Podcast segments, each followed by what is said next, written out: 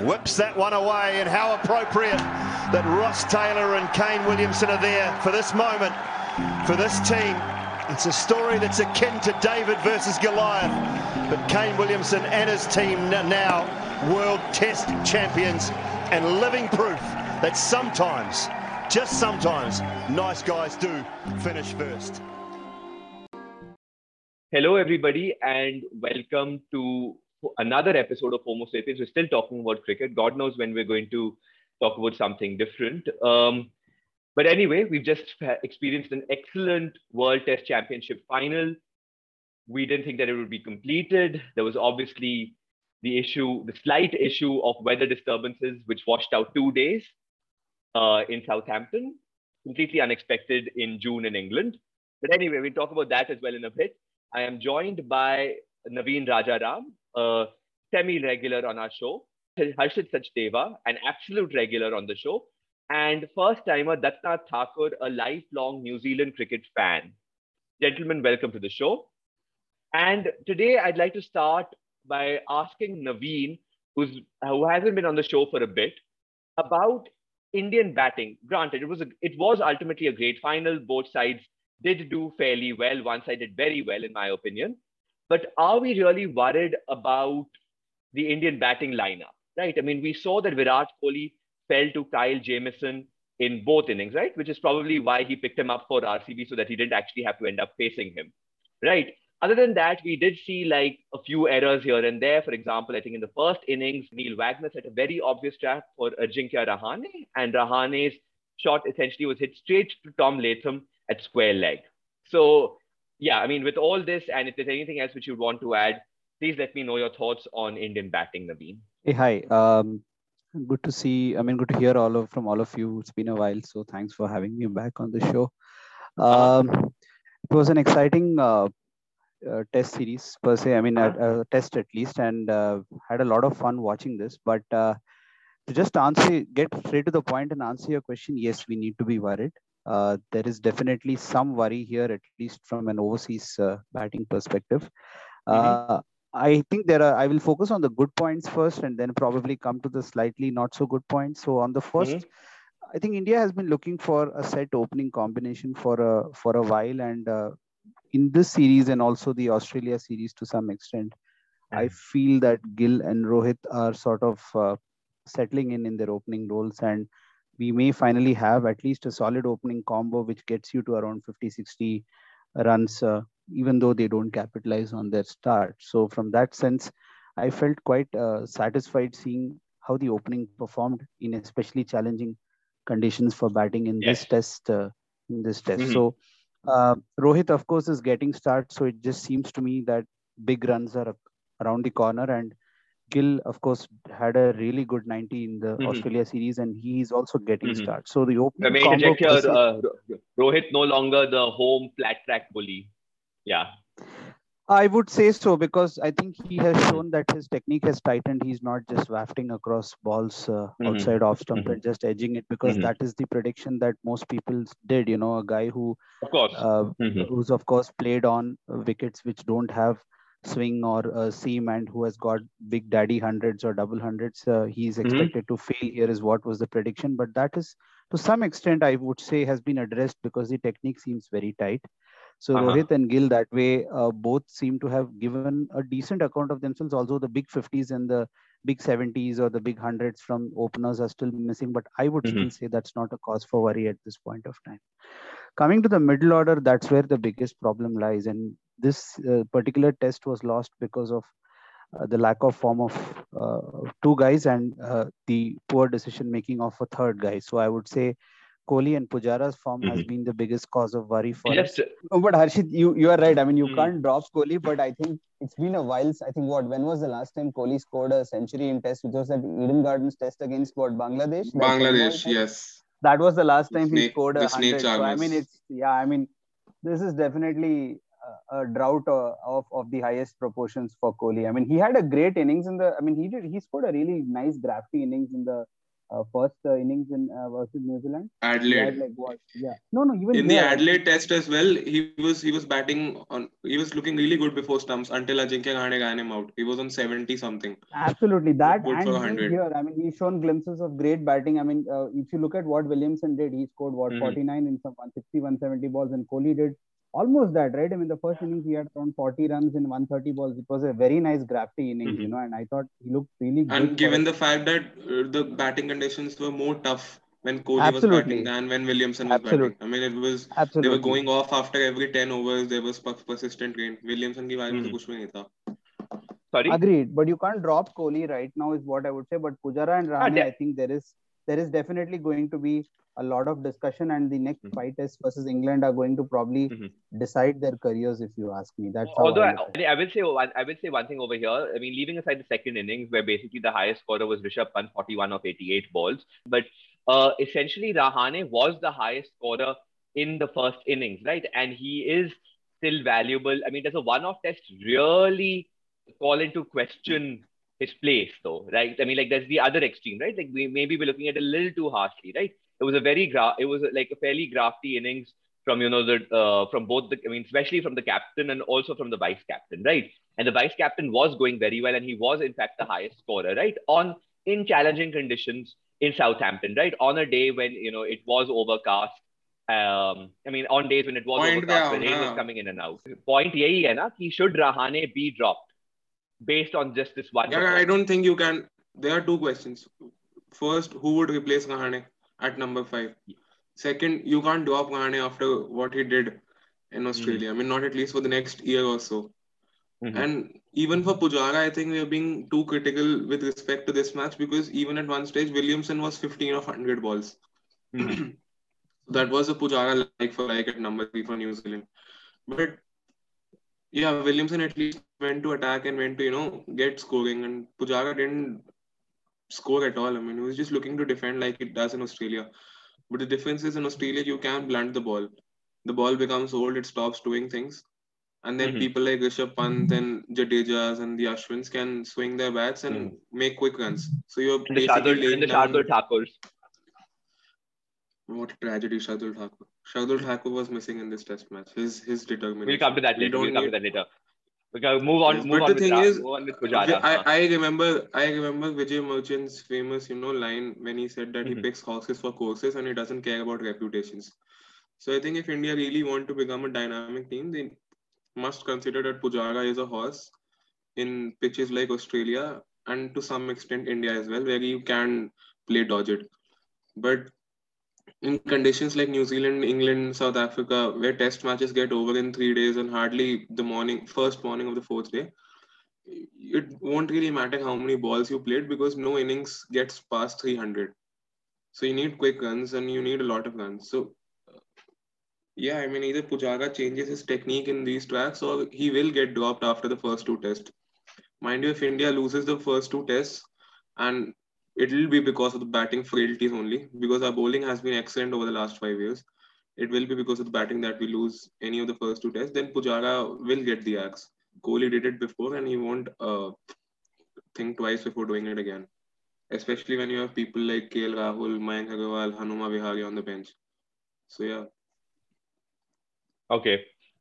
Um, so this is we've talked a fair bit about the Indian batting lineup, but we also have to admire the genius. I mean, not the genius, but the I mean this the excellence of the New Zealand pace attack, right? So you've got four brilliant uh, bowlers in. Uh, I need to stop using all these superlatives. Uh, four brilliant bowlers in Kyle Jamieson, Neil Wagner, and of course the old guard, quote unquote, even though Wagner's the oldest, of uh, Trent Boult and of course Tim Southey, who made his debut as a teenager back in 2008, I think it was. Um, lifelong Kiwi fan Datnath Thakur, I'm going to bring you in. Have you ever seen the likes of these four before? And what and and would you like to explain to our listeners as to how New Zealand have been able to build up so much depth? Remember on the remember they also have Colin de Grandhomme, um, you know, as a, like a, as a bowling all round as an all rounder option anyway, right? Uh, and then who bats, who comes in at number seven to bat as well. And then you've also got um, on the you also have the very potent Matt Henry, who was man of the match in the Edgbaston Test recently uh, on the bench. Um, uh, please proceed, Nath. Uh, that's a really fair point you make and inquire about, uh, honestly, because if it indeed has to be considered the best, you know, parameter that most people go with is to look for the weakest link. And uh, if you look at the New Zealand bowling attack, and uh, we will indeed consider Colin de Grandhomme with his highest average and relatively uh, uh, poor strike rate to be the weakest link among the five of them. But if anybody actually watched the match, the bowler that, uh, although Jamieson got him out twice, the bowler that made Kohli so uncomfortable throughout the first innings was de Grandhomme. There was like this uh, spell, I think, of two or three overs wherein he consistently beat his outside edge.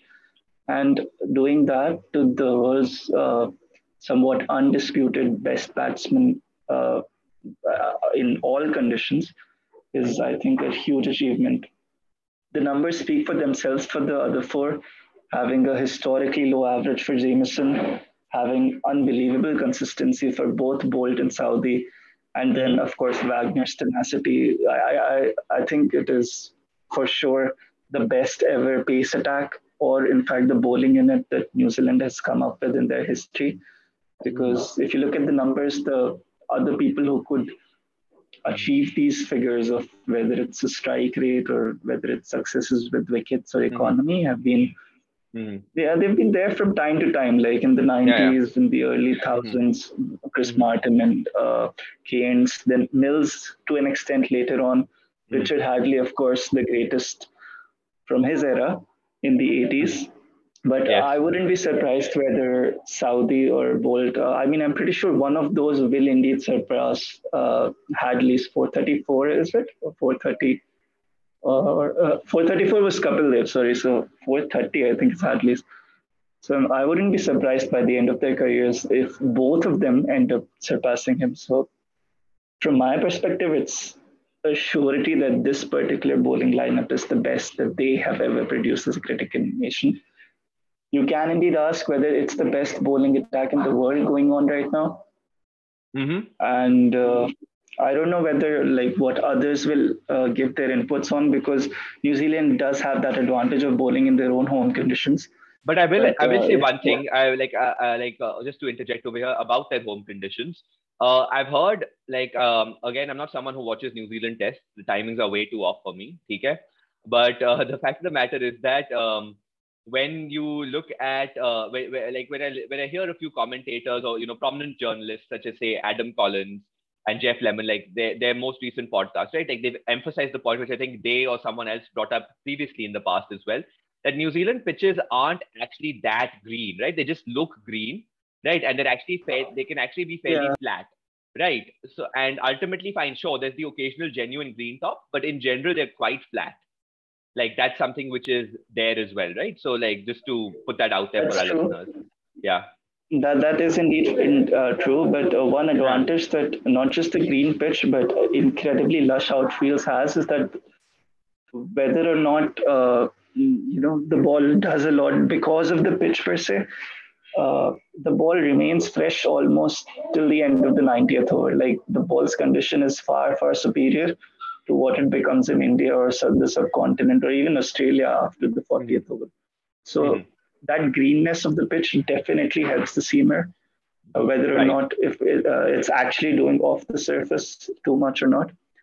Understood. But I would say that uh, one thing that uh, like the, their their loss of being what whitewashed in in the backyard of the Australians. Mm-hmm. Mm-hmm. Uh, I watched that series and it was humiliating as a fan to be honest, losing by almost 300 runs consistently in uh, three matches. I think it's 296 runs, 247 runs, 279 runs, huge margins. But mm. across those matches, uh, in the first innings, uh, when Labuschagne was basically bossing them around, mm-hmm. the entire pace lineup still came and did dismiss all the 10 Australian batters out. There was never a case wherein, you know, the Australians got to a 600-ish thing. They would indeed look like they would easily reach 600, but somewhere down the line, the Kiwi pace attack would come and say that, okay, we've had enough. And in all the three first innings totals that Australia put up, they were somehow suddenly restricted to below 500 scores. So, I mean, of course, that's that's really a low bargain if you're asking from my side because they could have indeed bossed them around or been a bit more counter-attacking. But mm. the fact is that this lineup never gives up. That's the story.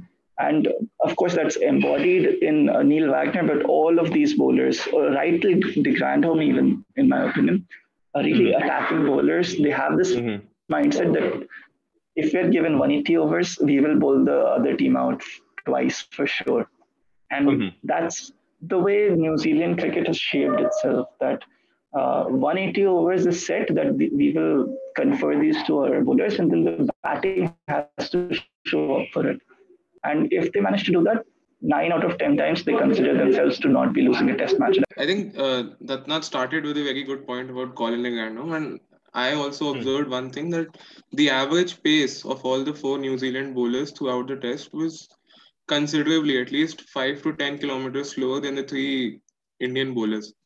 And I think it might be a point to note that uh, our batters are so uh, they practice so much against uh, you know really quick pace that I think there might have been some sort of strategy to bowl a bit slower so as to confuse them, and especially that is why I think Colin de Grandhomme and Kyle Jamieson was more successful and troubled Virat Kohli more because he is so used to playing extreme play, extreme pace.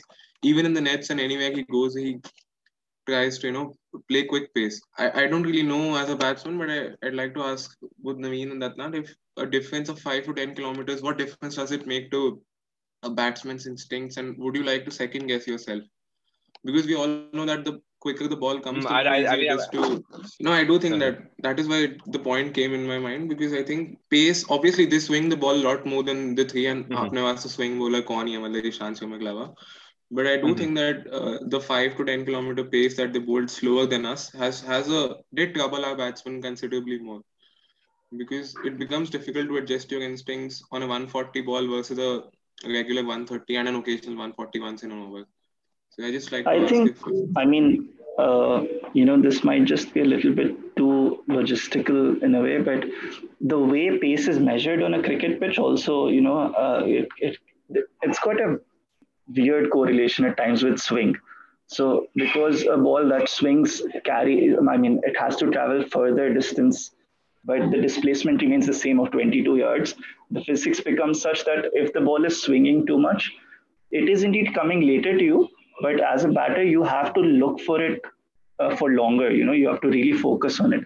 So those five kilometers had it just been raw pace and this uh, the swing movement had been the same for the Indian bowlers and the Kiwi bowlers, then I would say that it's the uh, impact, uh, the factor to look out for. But I think there's the undeniable difference that the ball was swinging so, so much more for the Kiwi bowlers. I think just based on that swing alone, uh, the the paces of about five kilometers an hour can be explained as a physics difference. So I think it's not the pace per se, it's the fact that they were swinging the ball a whole lot more for a whole lot longer than we were.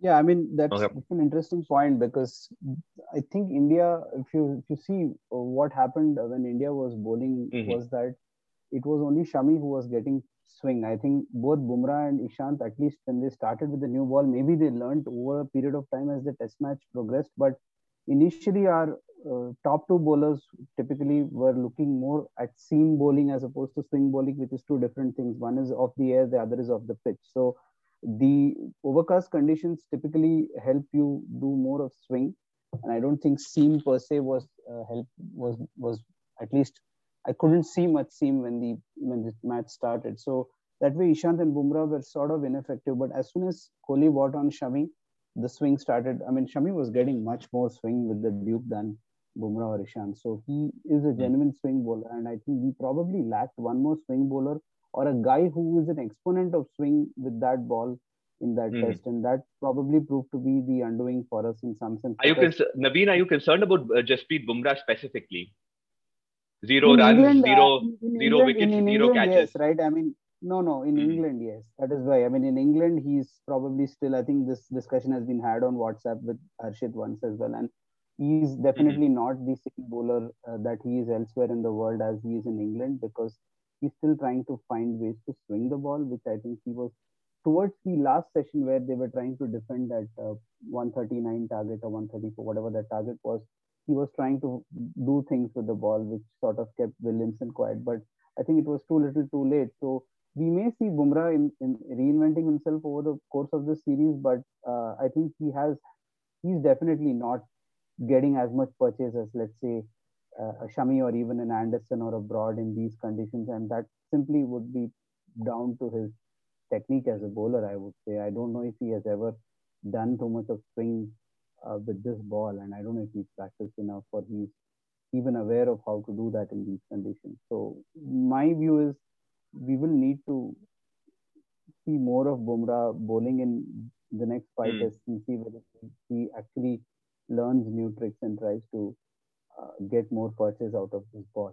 Uh, it could just be the ball. I mean, I don't know because how much of Duke do you anyway practice as an Indian bowler? I mean, how much of it do you do anyway? So uh, it's it's also that. So about the Indian bowling at this point of time, but uh, again, I think Ishant uh, looked okay in bits and pieces, and I would have still gone with Siraj over Ishant for whatever reason. And uh, mm-hmm. In retrospect, seeing Bumrah's figures, maybe our best opening lineup for this particular uh, test. Even if Bumrah had played, we should still have taken one spinner less and gone with, let's say, a Shardul Thakur. Uh, and some people have suggested even a Chahar, you know, like a Deepak Chahar could have been in this test squad because, because we don't have a bully mm-hmm. round. So he could have been in this squad. But that these are all 2020 hindsight things. So we don't have any set answers here. But we did miss a trick by not picking uh, Siraj, is what I feel, because Siraj has that extra X factor here, and he could have done something more with the conditions than Ishant. Yeah, people say just one thing. People would people complained about having um, two spinners, but I think like the our the only bowler who took wickets in both innings was uh, Ashwin, right? Uh, no one Correct. took wickets other than Ashwin in the second innings. So yeah, I mean, I, I, I, don't, I, I don't know. I'm not sure if that would have helped that much. Sorry, that's not, that's not come in, please. Uh, yeah, so I, I don't know. I'm not the moderator, so I hope that I'm not veering too off topic. But I think a point of discussion, I think that has been largely ignored. And uh, I, again, this does indeed factor in the fact that we had that seam approach more than the swing approach if you look at the New Zealand side, mm-hmm. they have two or three dedicated people just for ball shining specifically. You know, the uh, Henry Nicholls I mean, look at his trousers; they're they're gleaming red.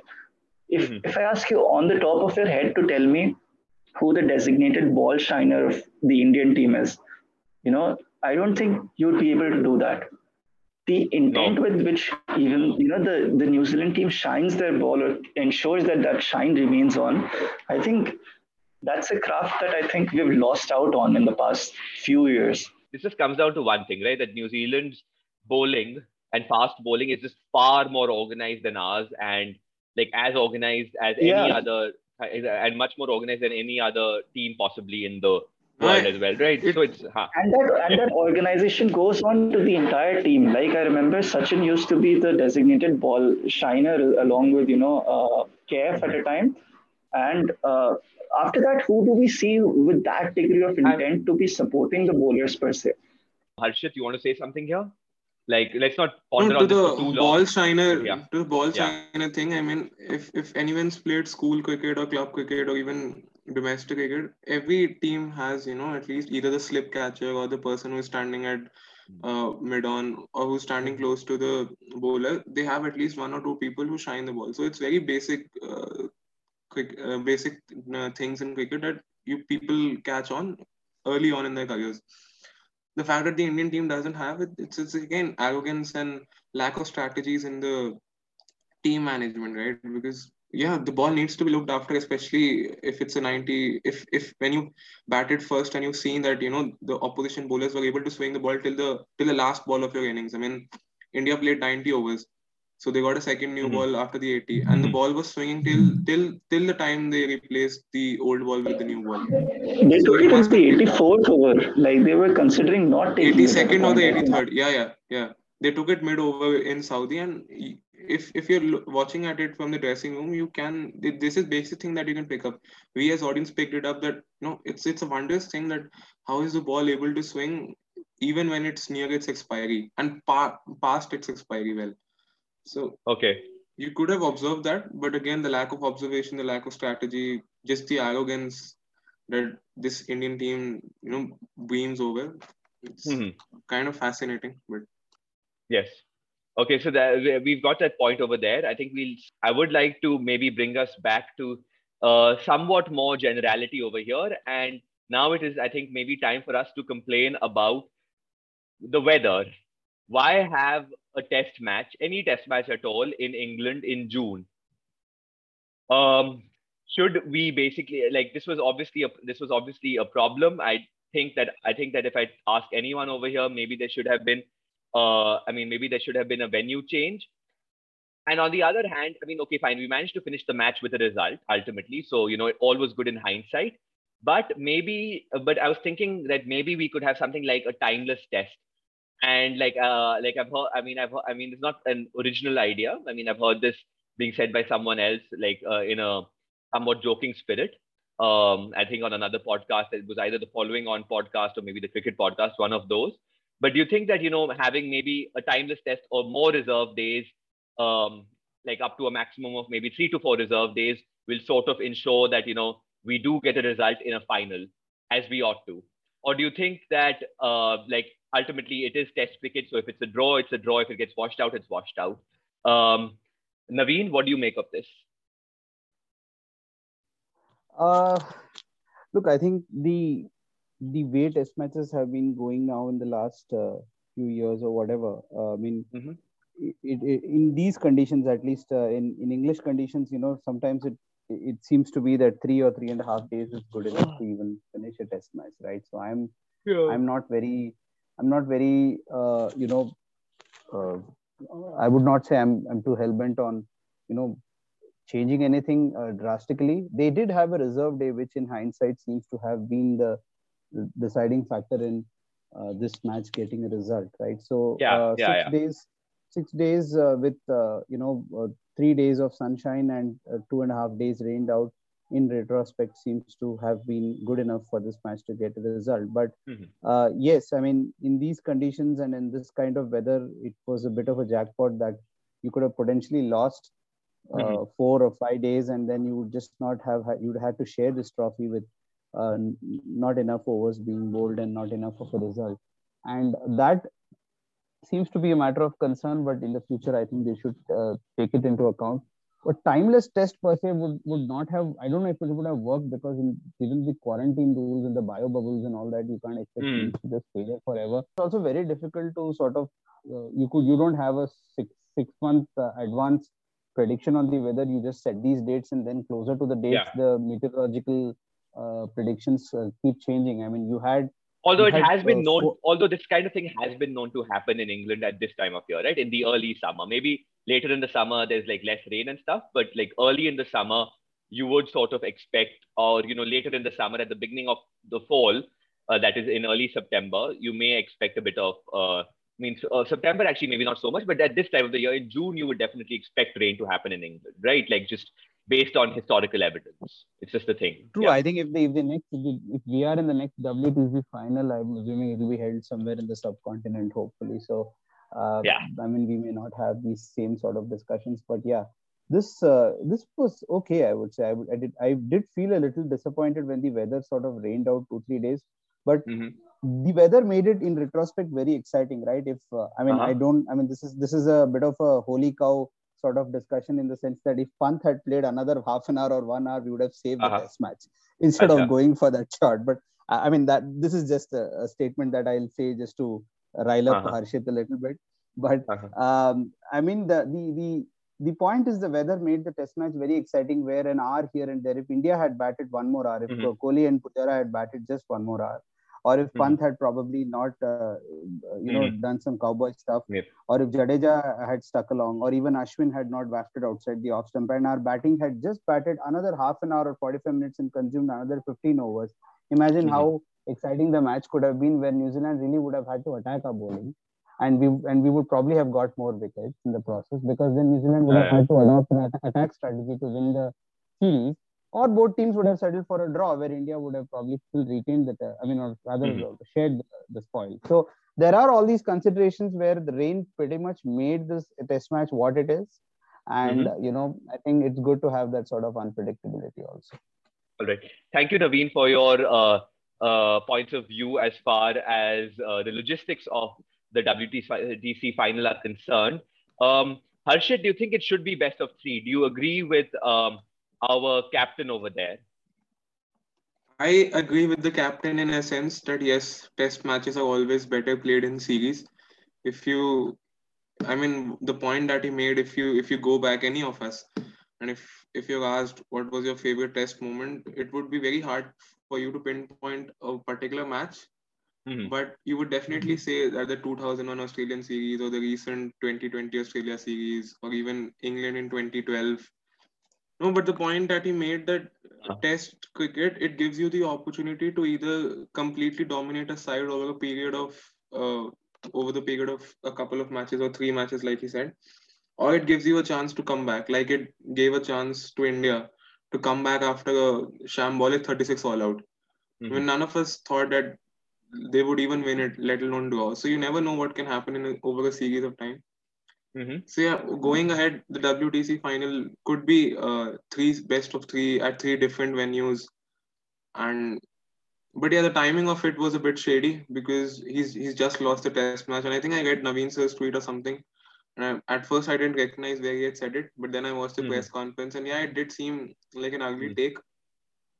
Right. Because, but he said that he said that. I mean, I, was, I, I, I don't think it was super ugly to in his defense because he had said that. I mean, know, given the stature that Virat Kohli has, given the stature yeah, yeah, that Virat no, Kohli holds uh-huh. in, in the in the scheme of things, especially if Test cricket is concerned, and given how much yeah. he loves Kane Williamson and talks about him, it was it was a bit underhand take to say that you know वो एक test match जीत गए अगर तीन होते तो हम दिखा देते कि हाँ तीन होते तो भी इंडिया नहीं जीत पाते for the record we would not have won in a three test series in these conditions we wouldn't have we wouldn't have if the conditions were exactly similar even remotely similar except the rain we, we wouldn't have won it just seemed like yeah. bad timing because I think before the yeah. before the series started, I think Shastri already had started speaking of a best of three sort of. I think uh, I had sorry, sorry, I just have one question. Hadn't um hadn't this one um so Kohli had mentioned it, I think, as well before the series and after the series. No, if I'm not correct, incorrect over there.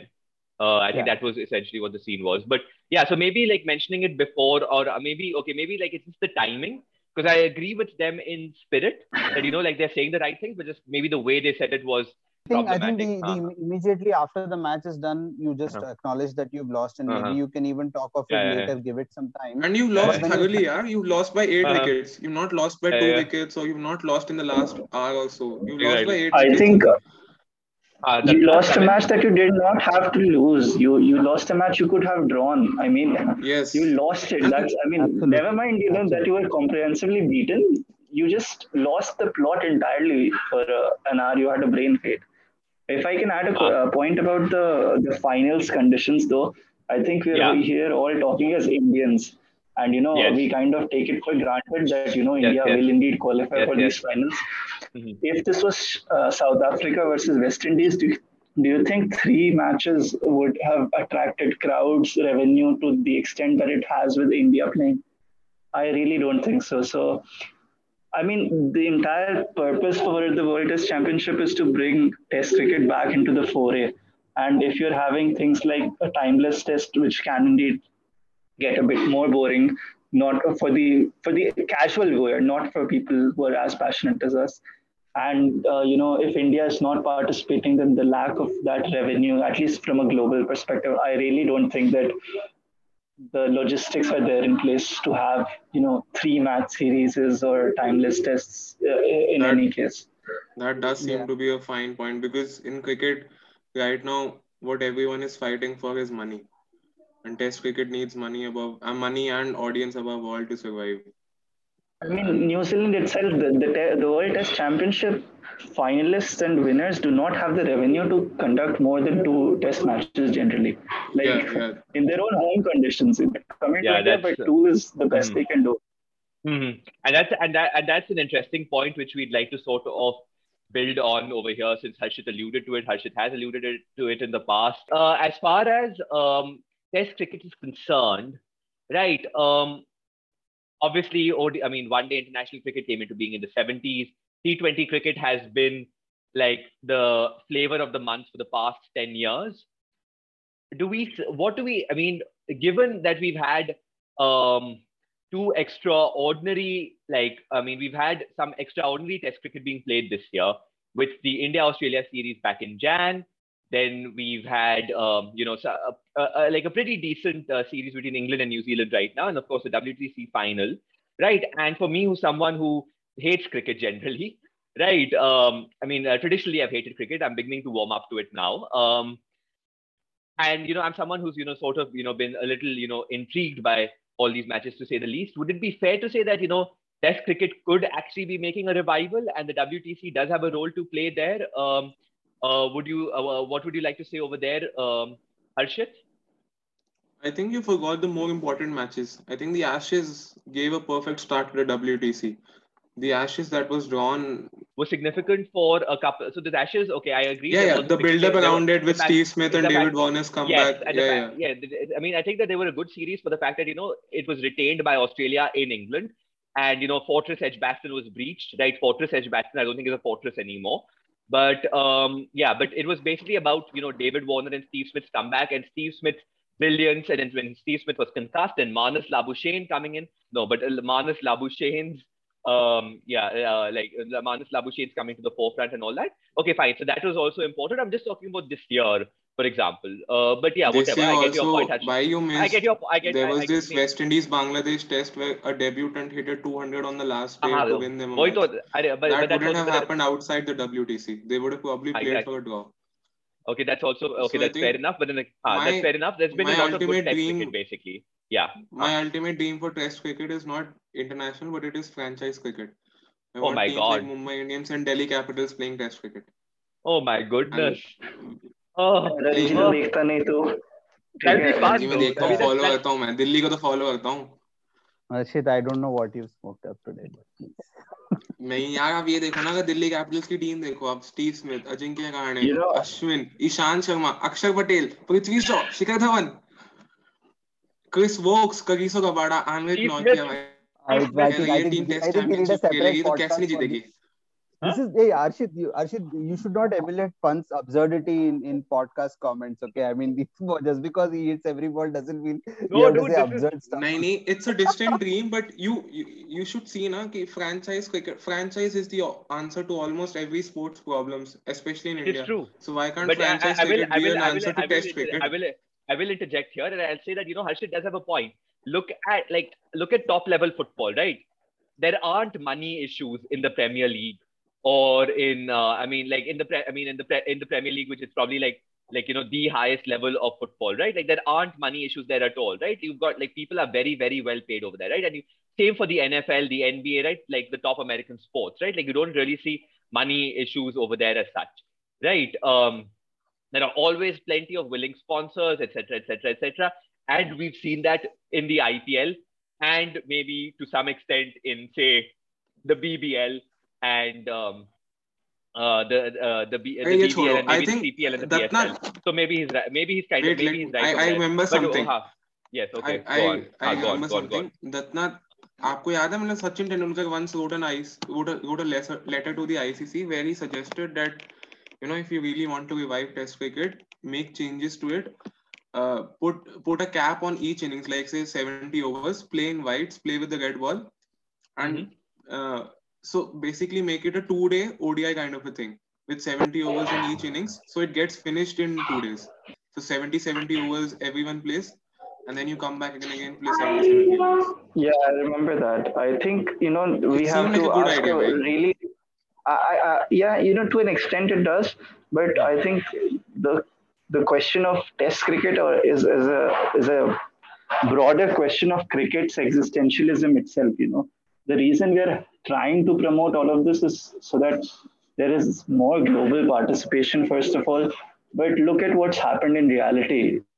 Eh, the, the fact is that Test cricket has, or in fact, in general, cricket is constricted to just four or five nations now, although you know it has got certain popularity even in Europe and Romania.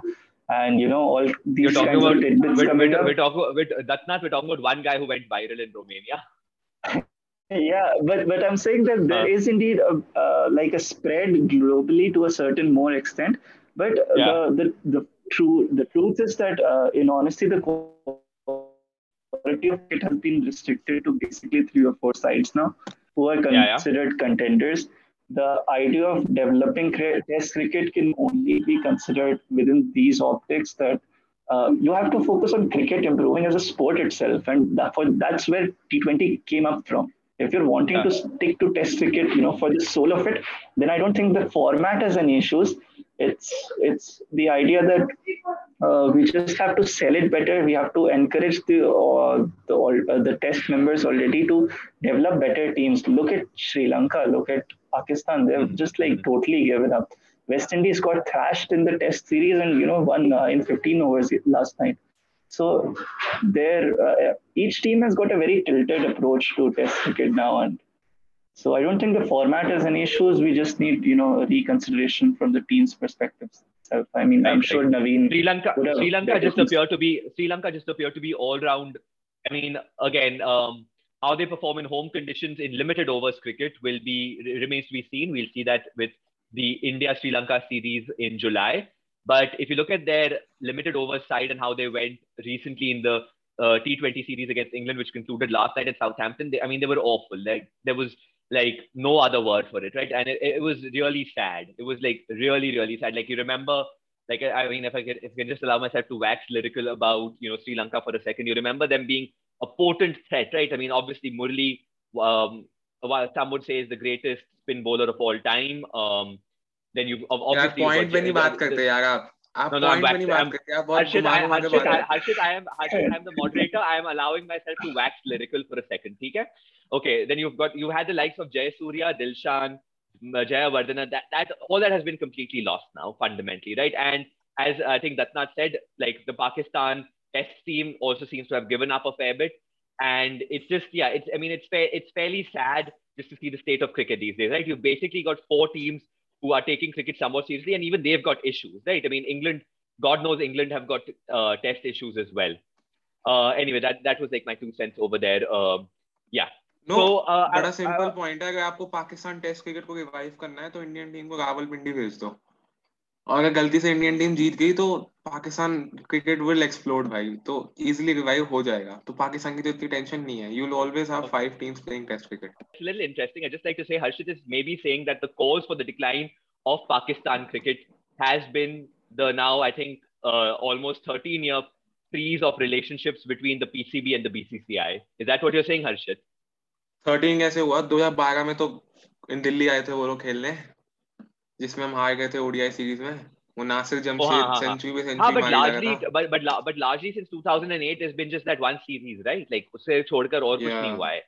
The Asia Cup maybe, but yeah, that's about it. और But कुछ I तो think नहीं it हुआ was है. Datna हाँ. that maybe it, it was Datna that pointed out, you know, in, in, in one of the groups when the WT when the schedule for the Mhm. next WTC was released, and and I do agree with him that the next WTC has the prospects of an India Pakistan final at Lords or wherever it is played, and that could definitely be a game changer, at least for the Right. two countries and as, as, as well Test cricket. Pakistan also has a pace attack that needs that is probably peaking at the bit, Very potent. and Shaheen Shah Yes, Afridi is potent. very, very, very good at the moment. Anyway, that's not in five make. years' time, Shaheen Shah Afridi will be more successful than Jasprit Bumrah. Yeah, and, and just and just to imagine, a year or two ago, we were touting him as the ned, next head of Dinda Academy.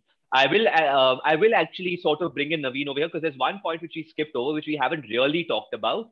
Is I mean, we talked about Indian batting, Indian bowling, New Zealand bowling. We haven't really talked about New Zealand batting as such, right? Um, Kane Williamson is someone who maybe has been, you know, been criticized a bit over, you know, the par like in the recent past. Uh, maybe he was sort of back to form in, you know, like the recent match, right? Like he played like a captain's knock in the second innings and, you know, just ensure that, you know, New Zealand reached home along with um, one certain, uh, uh, with a certain Ross Taylor, right? But uh, so, so firstly, like, okay, if he comes back to form, that's great. Uh, but do you also reckon that um, with you know the I mean with the loss of maybe a BJ Watling and you know a Ross Taylor who's now currently 37 years of age and will and may just retire in the next few years, right? Do you reckon that New Zealand have to maybe uh, like New Zealand maybe have to worry about you know their batting lineup and you know what's going what's going to be what's going to come of it. In in in the same way that maybe you know like in Australia and in England are worrying at the moment because you know like they've got their own woes and stuff at the top of the orders. Like I, like uh, I mean England have had a top order woes ever since Andrew Strauss retired right? So since 2012 right? Uh, Australia have had issues as well right? Will Pucovski's been in and out of the side there've been other openers as well other than David Warner no one's really been settled in. So what do you make of that Naveen? Like and with BJ Watling retired as well. I mean, I think I said that. Yeah, yeah I, I, I, think I think you're. I mean, you you you've sort of hit the nail on the head with your comment that see in this particular series my assessment was that there were basically the guys you really needed to sort of get uh, you know out very soon. Um, i mean latham of course is a great opener but he's had his weaknesses so devon mm-hmm. conway was the guy on whom not much information was known when he came in and he was there was basically the english commentators were saying there is no known weakness to this guy and uh, he was he was he was a pretty hard nut to dislodge in the first innings, and then in the second innings, Ashwin of course uh, got him. But I'm saying Williamson, uh, Ross Taylor, and uh, Conway were the guys who sort of were the tougher batsmen to uh, dislodge, and then after that, you still had a soft middle order. Like I think Watling has played long and grafty innings in the past, but in these conditions, I think the Indian bowlers got better of him and uh, even guys like Grandhomme and Kyle Jamieson and you know even those these guys bat really deep like Henry Nicholls and things like that. Uh, people mm-hmm. like that, I think it, there was no big threat to the Indian bowling because the bowling was good enough to handle all these guys. So with the loss of Taylor and Watling, who's obviously done well for them in the lead up to this WTC, and of course with Williamson not. Uh, I don't know how many years Williamson has, but uh, he probably played an innings that uh, uh, was befitting a WTC final. You know, he grafted his way and stuck along, and he held one end up. In fact, I would say he was the he was the Pujara for this final when Pujara himself failed. Right? I mean, he did what Pujara usually does, which is stick along and let the others play around him. So. I would say yes, New Zealand have some sort of worries going into the next uh, WTC schedule, which is probably true even for India, which we have discussed earlier on in the podcast. There are number three, four, and five positions are sort of now going to go into transition mode uh, because we have, I mean, Kohli can't be dropped at four, but then again, you you need to look at the future. So three and five are definitely going to get into transition, and that's going to be true even for these guys. So uh, Conway and Latham are okay for now, but you'll definitely be replacing. Uh, you'll be looking at uh, transitions for Watling and Taylor, and of course, in the mm-hmm. long term for Williamson himself. So it's a bit of a mirror mm-hmm. image where the mm-hmm. captain, who's the best best batsman, also yeah. maybe sort of on his way out and then there is an uh, issue with Ross Taylor, who probably is a mirror image in terms of uh, either Pujara or Rahane, and then you have Watling, who's the wicket keeper. So yes, uh, I don't think New Zealand will uh, probably be as settled a batting lineup in the next few years in tests. They mm-hmm. are going to have some sort of mm-hmm. transition going on, and but but I think that's true for India as well. So the teams that are slightly ahead of India in this uh, you know, I would say England is slightly ahead because they've now got Lawrence and Sibley and all these other guys coming in and Burns and people are just sort of settling yeah. in. So uh, I think that is a more mature batting lineup mm. uh, in, in the yeah, sense yeah. that you've got younger guys coming in and they are now sort of finding their uh, uh, spots in the team. While India is going to actually in the next two years going to have newer faces coming into the middle order, and that will be true for New Zealand. So, to Harshit's point, um, I don't uh, think the next WTC final may be India Pakistan. I would probably see it could be some other team. You know, that is how I look. Okay, but uh, just uh, to, uh, on the new on the New Zealand point, yes, I would like to bring you in that, not just to see. I mean, just to maybe give us some knowledge about you know maybe the depth that New Zealand have in the batting department. Yeah, yeah. I do agree with Naveen with the fact that you know New Zealand has to restructure their squad either out of force changes such as due to retirement or I think one factor is definitely Kane Williamson's elbow because even after the match was over, during the post-match presentation, he was having that brace on his fo- uh, elbow, and even in the second innings, he wasn't comfortable at all. If indeed he has to continue with IPL, I don't see how Williamson is going to last for let's say four years or five years anymore. So that's definitely a concern. But uh, I think New Zealand has shown their depth. Uh, Williamson has been in and out of the side. Ross Taylor has been in and out of the side. And they have had these guys stepping up, you know, Daryl Mitchell or uh, Will Young. They have shown promise. And I think that's where the other teams have a slight edge above us. Other than Kohli's, uh, you know, uh, him recusing himself for his paternity leave, we haven't had chances where the youngsters have had to, you know, sh- come come in and show their uh, worth in uh, mm-hmm. in the batting department at least, uh, uh, in in circumstances of the highest order. And these teams, you know, Will Young leading that charge in the in the previous Test match with uh, with England and scoring that 80, or whether it was them their series with the West Indies, wherein he again he was the replacement for Williamson, then wherein he scored I think 40 or something, but still that was a very critical juncture after both Latham and Blundell got out. So I think Young is a good shout for a replacement for Taylor if Taylor, uh, the yeah. change comes sooner. And uh, mm-hmm. of course, for Watling, Blundell seems to be the case. But uh, if if Blundell isn't up to the mark, they can indeed have someone like Mitchell coming in. I don't really see how Mitchell. Latham would be keeping wickets, uh, wickets because yeah. he is a wicket keeper but you know keeping wickets in a test match can uh, you know it can affect things a bit especially considering the fact that Latham is an excellent uh, slip catcher so I think Blundell and Young seem to be the people coming in as replacements and I think that still makes them a pretty good side but of course the lack of experience of Taylor and Watling surely would come into play I, I wouldn't say it's a fragile uh, order with both of them gone because both of them were showing signs of waning Ross Taylor for sure had been showing these uh, these glimpses from time to time, but he, he, his career trajectory has been going down undeniably. And Watling too, uh, after that Mount Mon- uh, match wherein he scored that 205, which was not a WTC match, but just with England touring. After uh-huh. that, he was abysmal in Australia. He wasn't up to the mark too much in the tour matches of other teams. So I wouldn't say that they'd be missing them all too much. Understood. Okay. Um, now, uh, uh, so we'll end this podcast by discussing um, someone who I didn't include in my Dream 11. I'm a little pissed about. Um, Ravichandran Ashwin, the only Indian who took wickets in both innings in uh, this WTC final, right? He, uh, his, um, uh, his figures in the first, uh, in, in the first innings were uh, yeah, 15 overs, five maidens, 28 runs, two wickets at an economy of 1.86.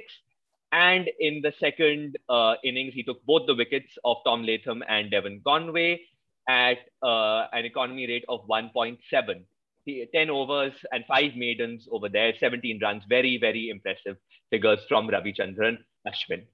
Um, Harshit, would you like to elaborate on the rise of Ravichandran Ashwin in uh, in Sena countries, right? Which is no small feat for a spinner. Spinner. I mean, like anyone can spin in the subcontinent. Uh, but um, yeah, but uh, it's much more trickier to do in you know like cooler, more temperate conditions, and you know on different pitches which aren't dust bowls like you know the, the likes of which we see in India and Sri Lanka, etc., etc. Um, so yeah, please elaborate on that. And how much do you think that symbolizes the rise of the uh, the Asian century as uh, our friends, not our friends, but um, our, as our um, seniors at the grade cricketer would like to put it. Yeah. Uh, the one thing that you forgot to mention is that all four wickets that Ashwin took in the test match were left-handers. And I think we can all agree, in fact, statistically as well as literally, that Ashwin is the greatest bowler to ever bowl to left-handed batsmen in this world. If you are a left-handed batsman, you don't want to be bowled by, you don't want to face Ravichandran Ashwin and also that uh, agreed in the first innings he didn't have much to do just to uh, keep things tight from his end maybe give a rest to the fast bowler that he was replacing because obviously mm-hmm. the pitch wasn't to his wasn't conducive to him even not even the conditions are conducive to him he just had to bowl tight lines and 15 overs 28 runs and to pick two bonus wickets in the form of an opener and a tail ender uh, something that india struggled to do was a great thing. And in the next innings, though, Ravichandran Ashwin completely came into his own. You know, a sixth day pitch, you would have been a fool to think that Ravichandran Ashwin would not be a hefty force, and he would have picked up three wickets. Just that there was a technological fault on the umpire's error. The ball to Williamson was a wicket. I don't know how it was missing the stumps. But yeah, the, the rise of Ashwin has been heartwarming, but it also has been heart crushing because he gets injured mid tour. I think it started from the 2018 tour in England. He showed excellent control in the first two tests, and then he got injured midway. Then we mm-hmm. went to Australia. He played the first test and he got injured again. And mm-hmm. New Zealand, I don't think he played. No, I think he didn't play. And then the Gabba series, I mean, the 2020 series was where he completely, you know, uh, outperformed even his uh, counterpart in Nathan Lyon and picked more wickets at a better average and better strike rate, and in fact performed with the bat as well. Mm-hmm. And again, this final, although he had just one match, uh, mm-hmm.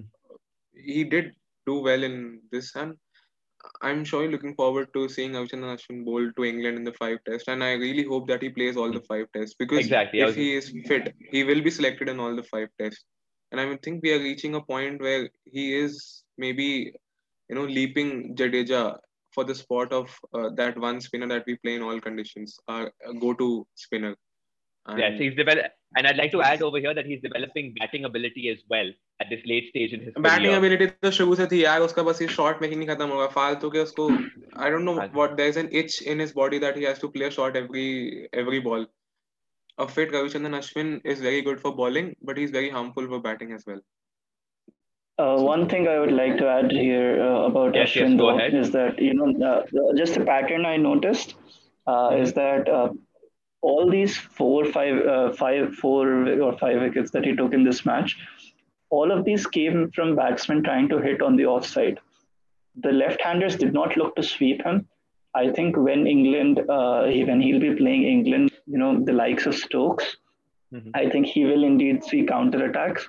So his effectiveness would be put into question again if he doesn't manage to take wickets because these were uh, relatively, you know, uh, immature players of spin, especially from Ashwin's side. I mean, I'm not saying Latham, but like Conway for sure had not faced spin before.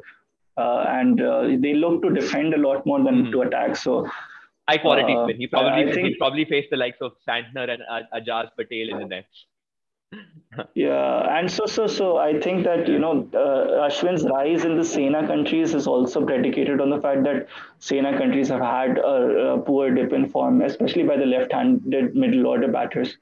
ये कैसा add hominem है भाई मतलब बंदे ने wicket के लिए लिया बोल दो कि सामने वाले की बैटिंग खराब हो गई है नहीं तुम्हारा सीना वाला आर्गुमेंट तो ऑस्ट्रेलिया पे बेस्ड था ऑस्ट्रेलिया में देखो कोई ढंग का मिडिल ऑर्डर वाला लेफ्ट हैंडर है नहीं अभी इंग्लैंड में है अब स्टोक्स के बाद क्या होता है उसके बाद ऑस्ट्रेलिया में तो he got right handers out ना Steve Smith and Marnus Labuschagne कैसे yes get them out in leg slip and leg slip and normal slip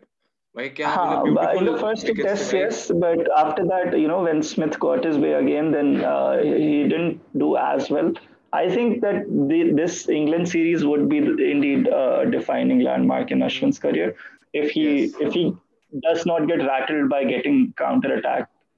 I don't know whether Stokes plays or not because the rotation policy seems a bit.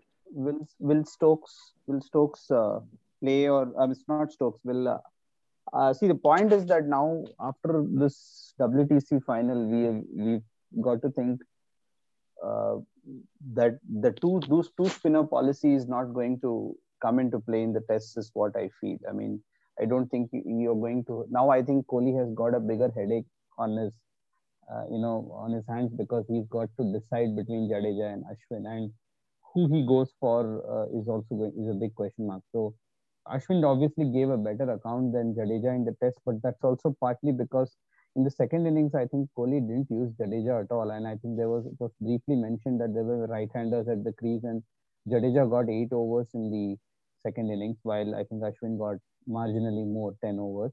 Uh, but I don't think Kohli now has the luxury after this particular WTC final in England to go with, you know, this three pace bowlers and two spinner strategy where uh, Pant comes in at six and then Jadeja at seven, Ashwin at eight, and then three pace bowlers. I think Kohli is going to go for four pacers and one spinner because he's now realized that his bowling attack was one pace bowler shot at uh, Southampton. So uh, definitely there was one swing bowler shot at Southampton, and uh, uh, even if the figures indicate that Jadeja and Ashwin had a decent outing, uh, he will still go for you know one spinner. So whether no, that spinner I mean, is Jadeja or Ashwin is something I'm not sure. But Kohli's ego, you know, the question of that Harshit brings up each time about Kohli's ego. Kohli had said time, time, and time again within and after and before the match that this is the best 11 that can win us matches in all formats, etc. Do you think that after saying those consistent statements, if he changes the team around in the very next match, uh, I mean, I, I don't see that to be very Kohli like. But, but, the results have, but the results have uh, have have got us to. Uh, I mean, results didn't work out. This. They had never had this bowling lineup ever in their history.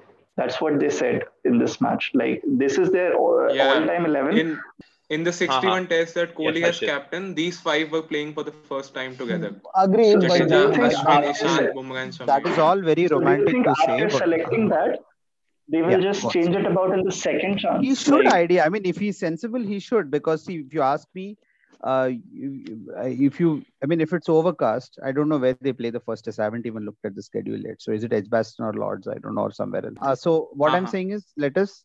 I mean, I would say, uh, you may want to replace one of the pace bowlers who was ineffective, but again, uh, to me, uh, you you want lower order batting and you want to exploit the conditions, right? So. Uh, Ashwin does walk into my team. I don't know if he walks into the other team.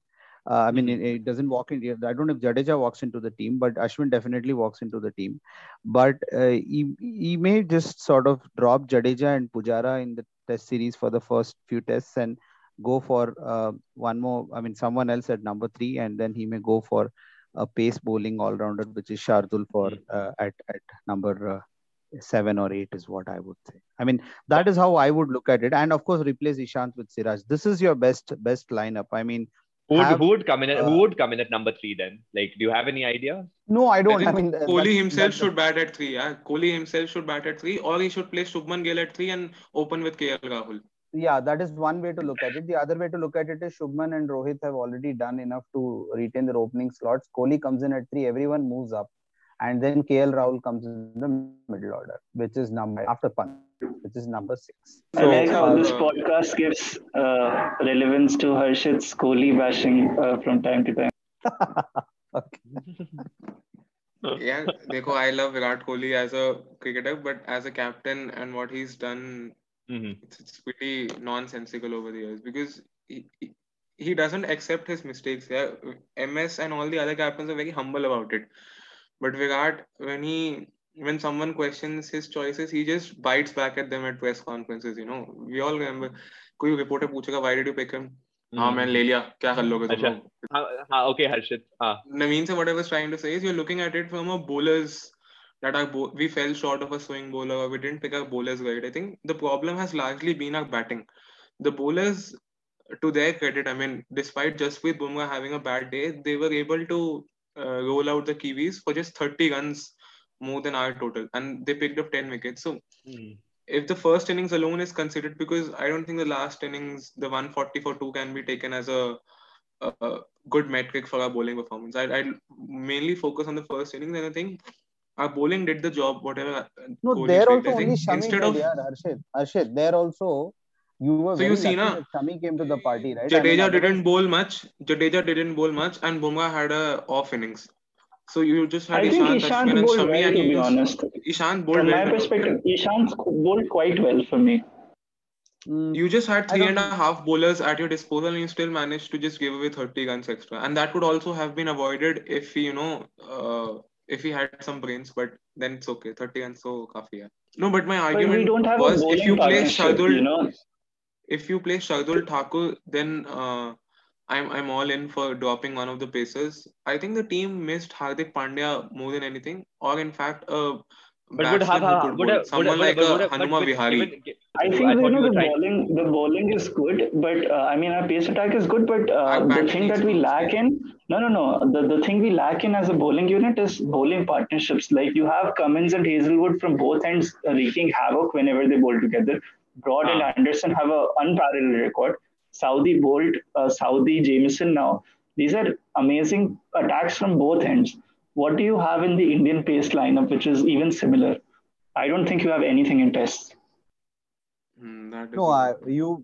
I think in the, in the spin lineup, yes, uh, it's there, but in pace, you don't have anything of that sort. But I, to, to your point that Ishant bowled well, I think he was, he was. I thought he was very wavered. Yeah, he would bowl one. This has been Ishant's story of his career. I would say he has he takes wickets. He's effective in certain spells, and then suddenly he's spraying stuff down the leg side, and he's just giving four balls, boundary balls all the time. So it just seemed that Vishant was not his own self. And to some extent, the wickets column always also, as you say, partnerships.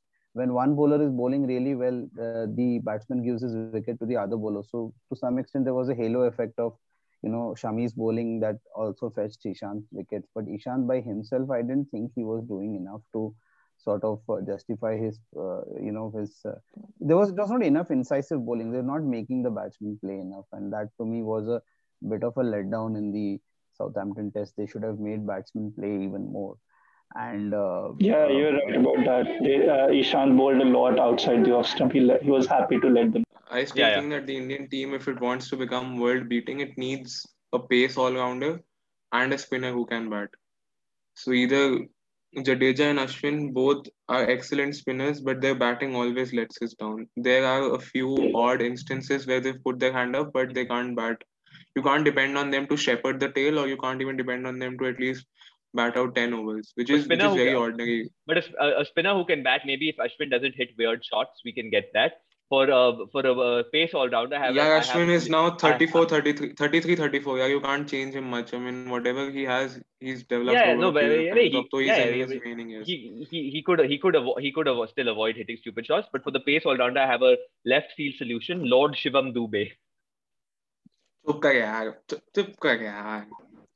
Another issue is that we cannot develop a good seaming all rounder uh, because we are having no domestic cricket. Like there is no domestic cricket due to COVID for the past year, and I don't know what it will be like next year. But yeah, because there's no domestic cricket, uh, I don't see how a, suddenly yeah. a, a, great seam bowler would emerge with the right numbers to be selected into the team and replace Okay. Um, okay. So let's. Uh, so thank you guys for joining us today. It's been very interesting. I certainly have learned a lot. I hope our listeners have as well. Um, brilliant having you, Datnath, for the first time. Harshit and Naveen, a pleasure as always. And uh, yeah, it'll be an interesting dynamic to see uh, whether Kyle Jamieson will be rewarded or punished in the, the remainder of the IPL this September, October. Okay, that's a very bad joke. Okay, thank you guys. And I will end uh, the podcast here. Till next time.